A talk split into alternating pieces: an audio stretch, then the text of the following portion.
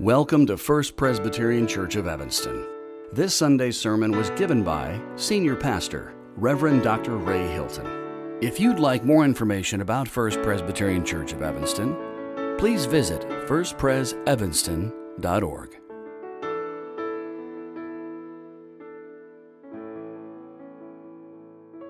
Our scripture reading today is from the Apostle Paul's letter to the Colossians, chapter 2, verses 6 through 19, which you will find in the New Testament section of our Pew Bibles beginning on page 192 or on the screen. Please join me in a prayer for illumination. Lord, open our hearts and minds by the power of the Holy Spirit that as the scriptures are read and your word is proclaimed, we may hear with joy what you say to us today. Amen. Colossians 2, verse 6. As you have received Christ Jesus the Lord, continue to live your lives in him, rooted and built up in him, and established in the faith, in the faith, just as you were taught, abounding in thanksgiving. See to it that no one takes you captive through philosophy and empty deceit, according to human tradition, according to the elemental spirits of the universe, and not according to Christ. For in him the whole fullness of deity dwells bodily. And you have come to fullness in him, who is the head of every ruler and authority. In him also you were circumcised with a spiritual circumcision by putting off the body of the flesh in the circumcision of Christ. When you were buried with him in baptism, you were also raised with him through faith in the power of God, who raised him from the dead. And when you were dead in trespasses and the uncircumcision of your flesh, God made you alive together with him when he forgave us all our trespasses, erasing the record that stood against us with its legal demands. He set this aside, nailing it to the cross. He disarmed the rulers and authorities and made a public example of them, triumphing over them in it. Therefore, do not let anyone condemn you in matters of food or, and drink, or of observing festivals, new moons, or Sabbaths these are only a shadow of what is to come, but the substance belongs to Christ. Do not let anyone disqualify you, insisting of self abasement and worship of angels dwelling on visions, puffed up without cause by a human way of thinking, and not holding fast to the head from whom the whole body, from from whom the whole body, nourished and held together by its ligaments and sinews, grows with a, grows with a growth what, that is from God. This is the word of the Lord. Thanks be to God. If this is your first Sunday with us, again, I want to welcome you. I want to say welcome home, if I can say that. And we have been working through a teaching series that we're calling and have been calling Rooted in Christ. The, the, the, the series is called We Are Made for Community, Created for Community. And the, the message this morning, of course, will, will support that rooted in Christ. And uh, the point that we've been trying to make since the start of the series is simply this that we are actually better together. We are better together. I wonder if you could say that with me. We are better together. And it's really true. We are created to be part of something that is actually bigger bigger than ourselves. And I don't think there's anything bigger. There's nothing that is more fabulous than the kingdom of God and the church of our Lord Jesus Christ. It doesn't get any bigger than that. It doesn't get any better than that. And by the way, this is the greatest apologetic, I think, for why it is very important that each of us are actively participating in a local church. We're better together in all the ways that you can think about it. And the church, God has given us the church so that through the church we can live out the purposes for which God has called us. So our name on the church roll is not enough. Your seat in the pew, it's wonderful, but it is not enough. And you say, well, why do you say that, Pastor? Well, let's just go back to some foundational things. This is in Genesis chapter 1.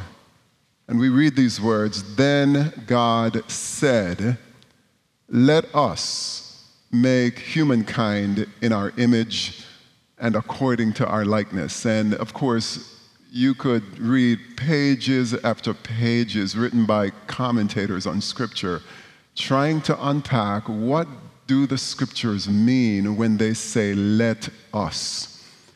And one possibility I've heard people say is that when God said, let us, God was speaking to the angels. And it's as if God were saying, angels, come now, let us, let us create, let us make man in our image. And let us give them the responsibility to take care of this temple that we call earth. Let us. That's, that's one possibility. The other possibility that I've often heard, and I, I tend to agree with this possibility, is that when the Lord said, Let us, God was referring not to the angels, but to the fellowship of the three eternal persons in one Father, Son, and Holy Spirit. That this God who lives eternally in community and in fellowship with the Son and with the Spirit were actively involved in creating humanity, actively involved in creating the world, and so inviting the world to be in this fellowship and this community with the Father, the Son, and the Holy Spirit. When I read again the prayer that Jesus prayed for the church in John 16 and 17, you see some echoes of that, where Jesus prayed that, Father, that you would make them one even as we are one. This idea of union with God as Father, Son, and Holy Spirit. And then you turn to Genesis chapter 2, and then the Lord said, It is not good. God said these words It's not good for the man that the man should be alone. I will make him a helper as his partner. And so God has created us to be in community and fellowship with God the Father, Son, and Holy Spirit.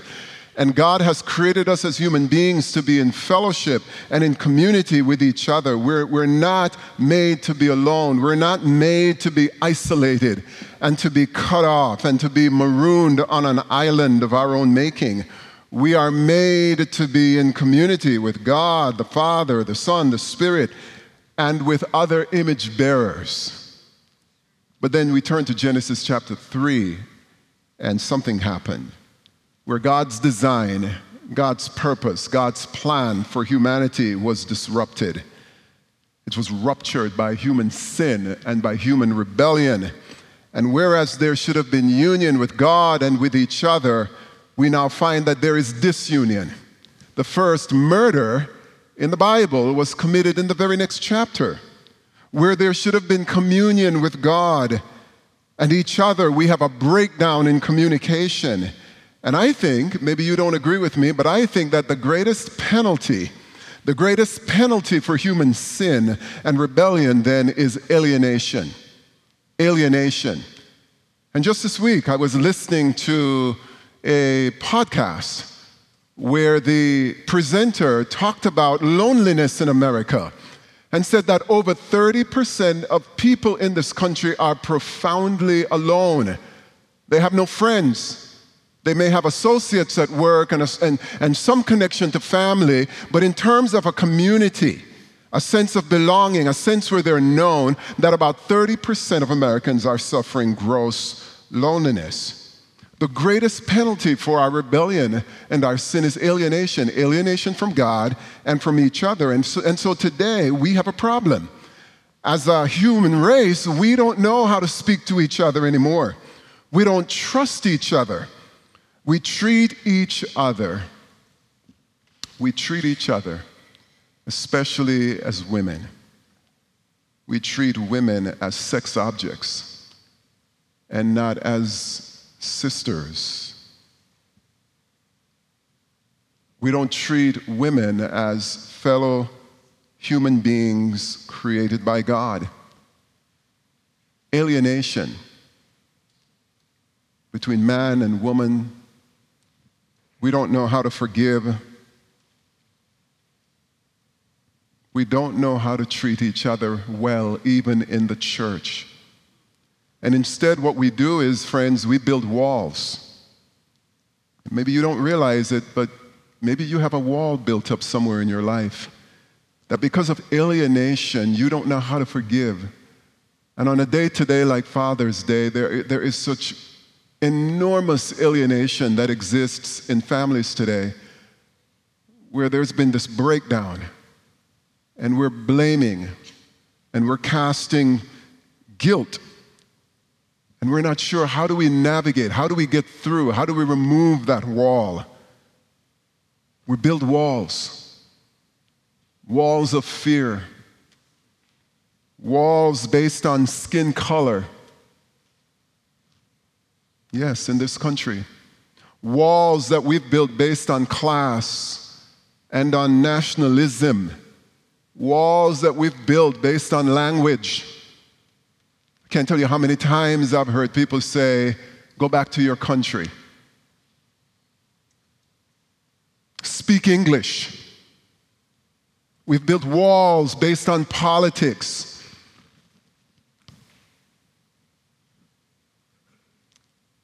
And there are people who don't talk to other family members anymore because of politics.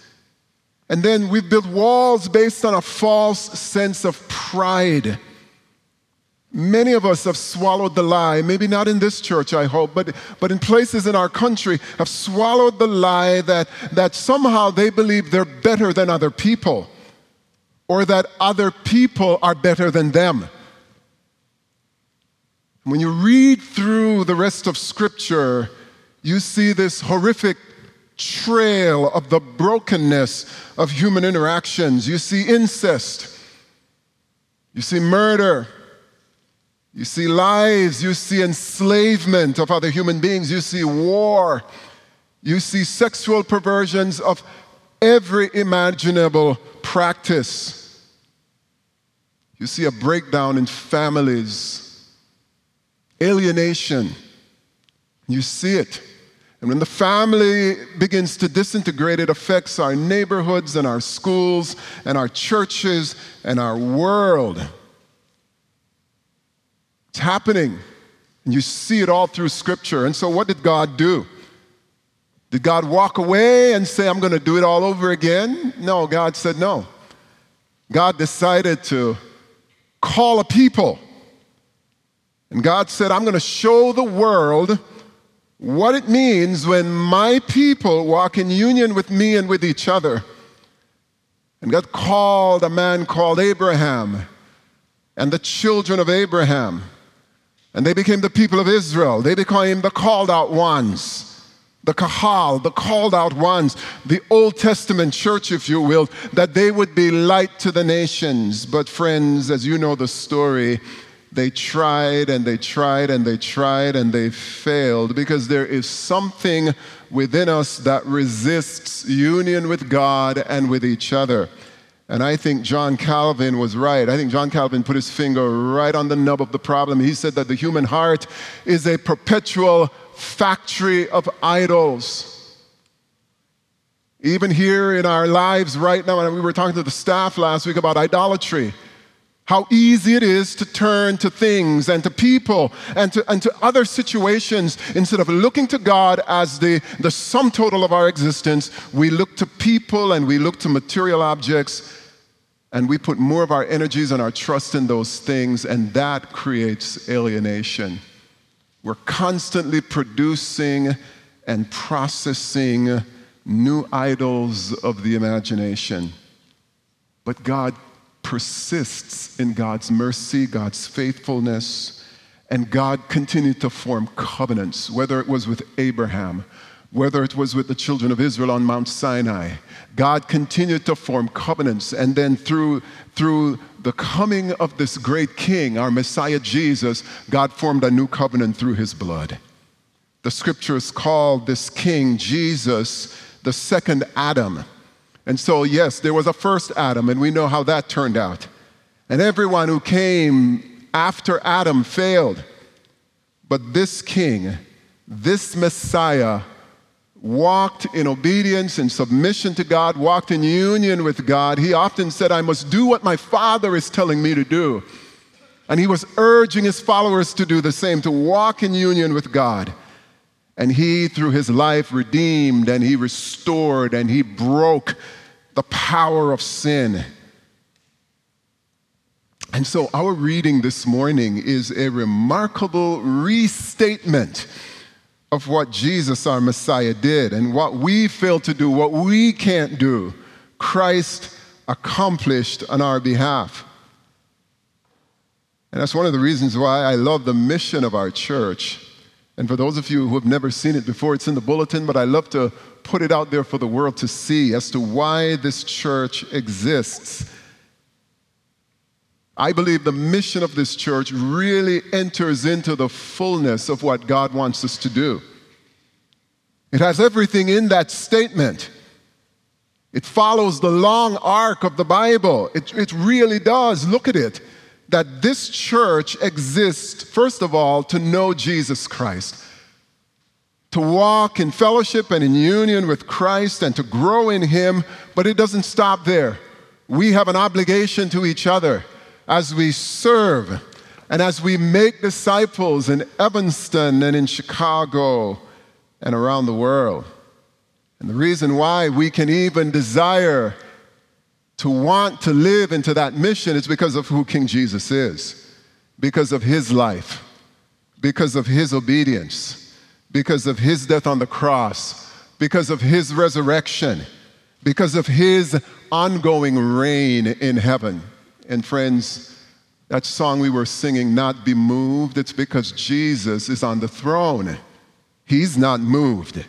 He's described as King of Kings, He's described as Lord of Lords, and He is present within us through the Holy Spirit, and He gives us the power to be a new community.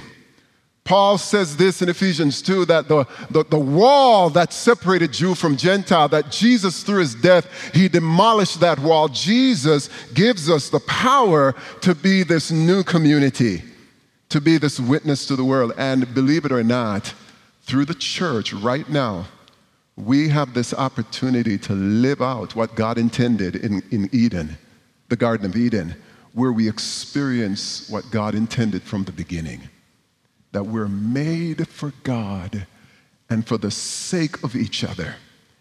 And that's why, if I had my druthers this morning, I would have us to read all four chapters of Colossians. Because Colossians, yes, it's one of the shortest of Paul's letters. In fact, he wrote four letters from a Roman prison somewhere. Do you remember some of the, the, what those four letters are? We know Colossians is one of them. What, what were some of the other ones? Ephesians was another one. Philippians, I heard that. And what's the fourth one? Philemon. Paul wrote these four letters. He wrote them from prison. But Colossians is by far, in my opinion, and every time I'm preaching on the New Testament, I got to look at Dr. KK because you know, he's the, he's the guy, the, the, the, scholar in New Testament. But, but Dr. KK, I would say that Colossians is by far the richest and most Christ exalting letter that Paul has written. I think this book oozes Christ from the opening to the close. And what I want you to hear this morning is that a healthy church, a healthy community, is different from any other church community, any other community. We're not the Y. We're not the Red Cross. We're not a local club. We're more than that. We are a community in fellowship with God the Father, Son, and Holy Spirit, and with each other. We are rooted in Christ. That's what's distinct about this community. Now, there are churches, and I was reading about the church in Laodicea which incidentally is about 10 miles down the road from the church at Colossae. And the Laodiceans were once an active, rooted church, a Christ exalting church. But when you read Revelation 2, you hear these sorrowful words of Jesus about the Laodiceans. He says that you are lukewarm. He says, I wish you were hot. I wish you were cold, but you're neither. You're lukewarm. And this happens to many churches when Christ is no longer at the center of that community, of the people's lives.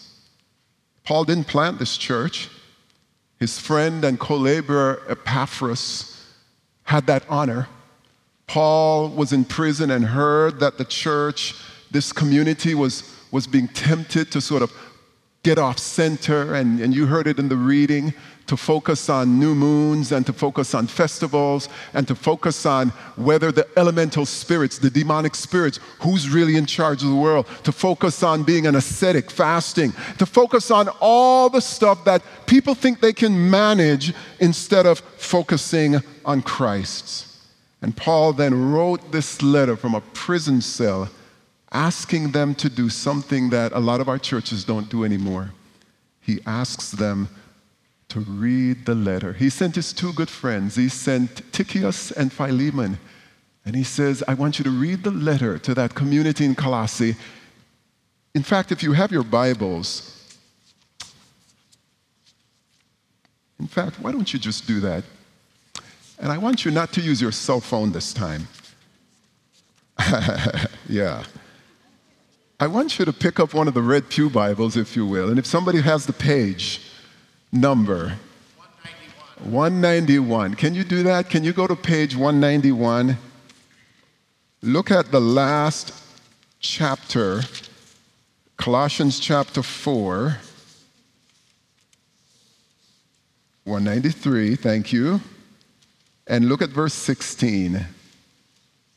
Well, let's start with verse 15. Colossians chapter 4, verse 15. Are you all looking? All heads down? Unless you got the Bible memorized, don't be looking at me. Chapter 4 and verse 15, Paul says in closing, Give my greetings to the brothers and sisters in Laodicea and to Nympha and the church in her house. Isn't that amazing? She must have had a, a, a fairly sizable house to have a little church meeting there. Verse 16, and when this letter has been read among you, that's what they did. They read the letter among them. Have it read also in the church of the Laodiceans, and see that you also read the letter from Laodicea. They read from the scriptures. These were real people, friends. This is a real community. These were men and women dealing with all of the problems that we deal with marriage, money, job, bills, conflict. These were real people. And the community, the community of believers together in Christ, sustained them as they dealt with the challenges that they faced in that first century Greek Roman culture. So, to get the fullness of his words, I'm going to do something very different this morning. I want each of you to put away your phones as you have. And if you now would go with me to chapter 1. And what I want you to do with me this morning, I want you to be counting as you read. Because when I read chapter 1 through chapter 2, verse 19, I counted 32 direct or indirect references to King Jesus Messiah as the very center of this church. And I want you to see why Christ is so important to you and to me and to this fellowship. He is the glue that holds the church together. He is the one who gives us life and keeps us on the path as followers of Jesus. So I'm going to read it, and I want you to notice how many times did Paul reference Jesus, King Jesus, directly or indirectly. Let's start at chapter 1, verse 1. Paul, an apostle of Christ Jesus by the will of God, and Timothy, our brother, To the saints, get your Bible out now. There's Bibles under your seat there. To the saints and faithful brothers and sisters in Christ in Colossae, grace and peace to you from God our Father. Verse 3 in our, in our prayers for you, we always thank God, the Father of our Lord Jesus Christ. For we have heard of your faith in Christ Jesus and of the love that you have for all the saints. Because of the hope laid up for you in heaven, you have heard of this hope before in the word of truth, the gospel that has come to you, just as it is bearing fruit and growing in the whole world. So it has been bearing fruit among yourselves from the day you heard it and truly comprehended the grace of God. This you learn from Epaphras, our beloved fellow servant. He's a faithful minister of Christ on your behalf, and he has made known to us your love in the Spirit. For this reason, since the day we heard it, we have not ceased praying for you and asking that you may be filled with the knowledge of God's will in all spiritual wisdom and understanding so that you may lead lives worthy of the Lord, fully pleasing Him as you bear fruit in every good work and as you grow in the knowledge of God. May you be made strong with all the strength that comes from His glorious power. And may you be prepared to endure everything with patience while joyfully giving thanks to the Father who has enabled you to share in the inheritance in the saints in the light. He has rescued you from the power of darkness and transferred us into the kingdom of his beloved Son, in whom we have redemption, the forgiveness of sins. Now, here are some of the most beautiful, beautiful words, possibly an ancient hymn that would have been sung. He is the image of the invisible God, the firstborn of all creation. For in him all things in heaven and on earth were created, things visible and invisible, whether thrones or dominions or rulers or powers. All things have been created through him and for him. He himself is before all things, and in him all things hold together. He is the head of the body, the church. He is the beginning, the firstborn from the dead so that he might come to have first place in everything. For in him all the fullness of God was pleased to dwell. And through him, God was pleased to reconcile all things, whether on earth or in heaven, by making peace through the blood of his cross. And you who were once estranged and hostile in mind, doing evil deeds, he has now reconciled in his fleshly body through death so as to present you holy and blameless and irreproachable before Him, provided that you continue to securely established and steadfast in the faith without shifting from the hope promised by the gospel that you heard, which has been proclaimed to every creature under heaven. I, Paul, being a servant of the gospel Verse 14 I am now rejoicing in my sufferings for your sake, and in my flesh I am completing what is lacking in Christ's affliction for the sake of his body, that is the church. I became its servant according to God's commission that was given to me for you to make the word of God fully known, the mystery that has been hidden throughout the ages and generation, but has now been revealed to his saints. To them, God chose to make known how great among the Gentiles are the riches of the glory of this mystery, which is Christ in you, the hope of glory. It is He whom we proclaim, warning everyone and teaching everyone in all wisdom, so that we may present everyone mature, complete in Christ. For this I toil and struggle with all the energy that He powerfully inspires within me. For I want you to know how much I'm struggling for you and for those in Laodicea, and for all who have seen me face to face, who have not seen me face to face. I want their hearts to be encouraged and united in love so that they may have all the riches of a short understanding and have the knowledge of God's mystery. That is, Christ Himself, in whom are hidden all the treasures of wisdom and knowledge. I'm saying this, I'm saying this so that no one may deceive you with plausible arguments. For though I'm absent in the body, yet I'm with you in spirit, and I rejoice to see your morale and the firmness of your faith in Christ. And here comes our reading for this morning. As you therefore have received Christ Jesus the Lord, continue to live your lives in Him, rooted, built up in Him, and established in the faith, just as you were taught, abounding in thanksgiving. See to it. And this is always the threat that you and I face in every generation, in every culture, in every church. See to it that no one takes you captive through philosophy with empty deceit, according to human tradition, according to the elemental spirits of the universe, and not according to Christ. For in him, friends, verse 9, in him the whole fullness of deity dwells bodily.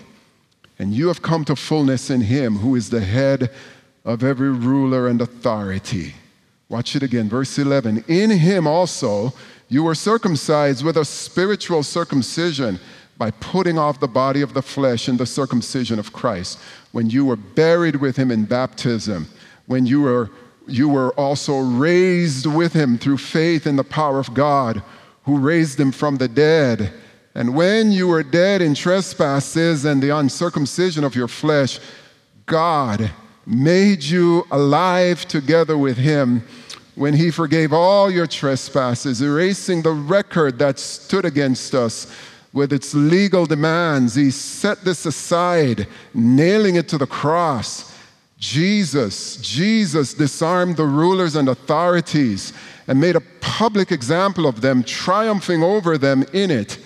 Therefore, do not let anyone condemn you in matters of food and drink or of observing festivals and new moons or Sabbath. These are only a shadow of what is to come, but the substance belongs to Christ. Do not let anyone disqualify you, insisting on self abasement and worship of angels, dwelling on visions puffed up without cause by a human way of thinking and not holding fast to the head, from whom the whole body, nourished and held together by its ligaments and sinews, grows with a growth that is from God. This is the word of the Lord. This is the word of the Lord. What happens? What happens when we drift from Christ? And you say, Pastor, how could I ever drift from Christ? I've been a member at First Pres forever and ever. I, I, I, that, that could never happen. What happens when we drift from Christ? What happens when we neglect Christ? What happens when we fail to follow Christ? What happens when we stop believing that Christ is the way, the truth, and the life? We're lost. The church is lost. We're dead. We're cold. We're lukewarm we are then left as sitting ducks enculturated by the dominant culture. What happens to a church filled with people who are not rooted in Christ? That church slowly, slowly but surely dies a death, becomes barren, becomes unfruitful, becomes ineffective. And I'm saying this to you based on the urgency that I see in Colossians. So, what must we do then? What I would say to all of you this morning is that we then, as God's people, our response then is to believe on the Lord Jesus Christ as Son of God and Savior of sinners. And the other thing I would ask you to do, and to do this every day, is to say, Lord, I submit my life to you again. Today, Lord, today, I give you my life. I give you my all. I give you my heart. Take me. I'm yours. Use me strengthen me to live the life that you want me to live. And the other thing I would ask you to do then is to really ground this in reality by committing to a local church. We're not Gnostics. We believe in the materiality and the physicality of the local church. Commit to a local church. And this is a great time to make that commitment because, because COVID has done a number on the world, it's done a number on the church, and some people don't know whether they should be coming or going. And I'm asking you during this time, this is a great time to recommit to that local body, whether it's just church or the church down the road. But don't be one of those Christians who say, Well, um, I, I really don't go to church, I'm spiritual. Don't buy that. Commit to a local church. And when you make that commitment, then show up. Let me ask you to do one more thing join a small group. And if you're already in a small group, make sure that in your group, at least these four things are happening every time you gather. Read scripture together. Read scripture together make a covenant within your group that if the scripture speaks to us today, ask the question how does God want us to live out this scripture? And then go do it. And the other thing I would ask you to do, if you're in a small group and if you're not, get into a group. And if you don't have any group you can get into, we have leaders here, people like Dan Shaw and, and um, Karen Shaw, and others. You could even talk to me. We will find a way to train you so that you can start a group and begin practicing and being rooted in Jesus. I'm going to say it again. I'm glad you're sitting in the pew, but that's not enough. I'm glad your name's on the roll, but that's not enough. What I want to ask of you is what Paul is asking of the church to be rooted, to be grounded, and to be growing in Christ. Would you do that today? Even if this is your first Sunday and you're looking for a church, stop shopping. This is not price comparison. It's not going to get any better or cheaper or more expensive. This is God's church. And if you don't like the music, then go find another church where you like the music and just, just, just get committed there Stop the church shopping and then just say to yourself, I'm all in. And if these doors open on a Sunday, I'm here. And, and if there's an opportunity to gather in a small group, I'm there. But, but, but find a way to get rooted because that's what community is. And if you're not experiencing that, you are drying up on the vine. You're drying up on the vine.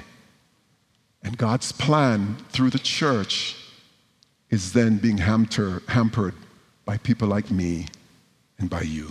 So, would you, would you, would you, would you join me in this quest today of being rooted and grounded in our Lord Jesus Christ?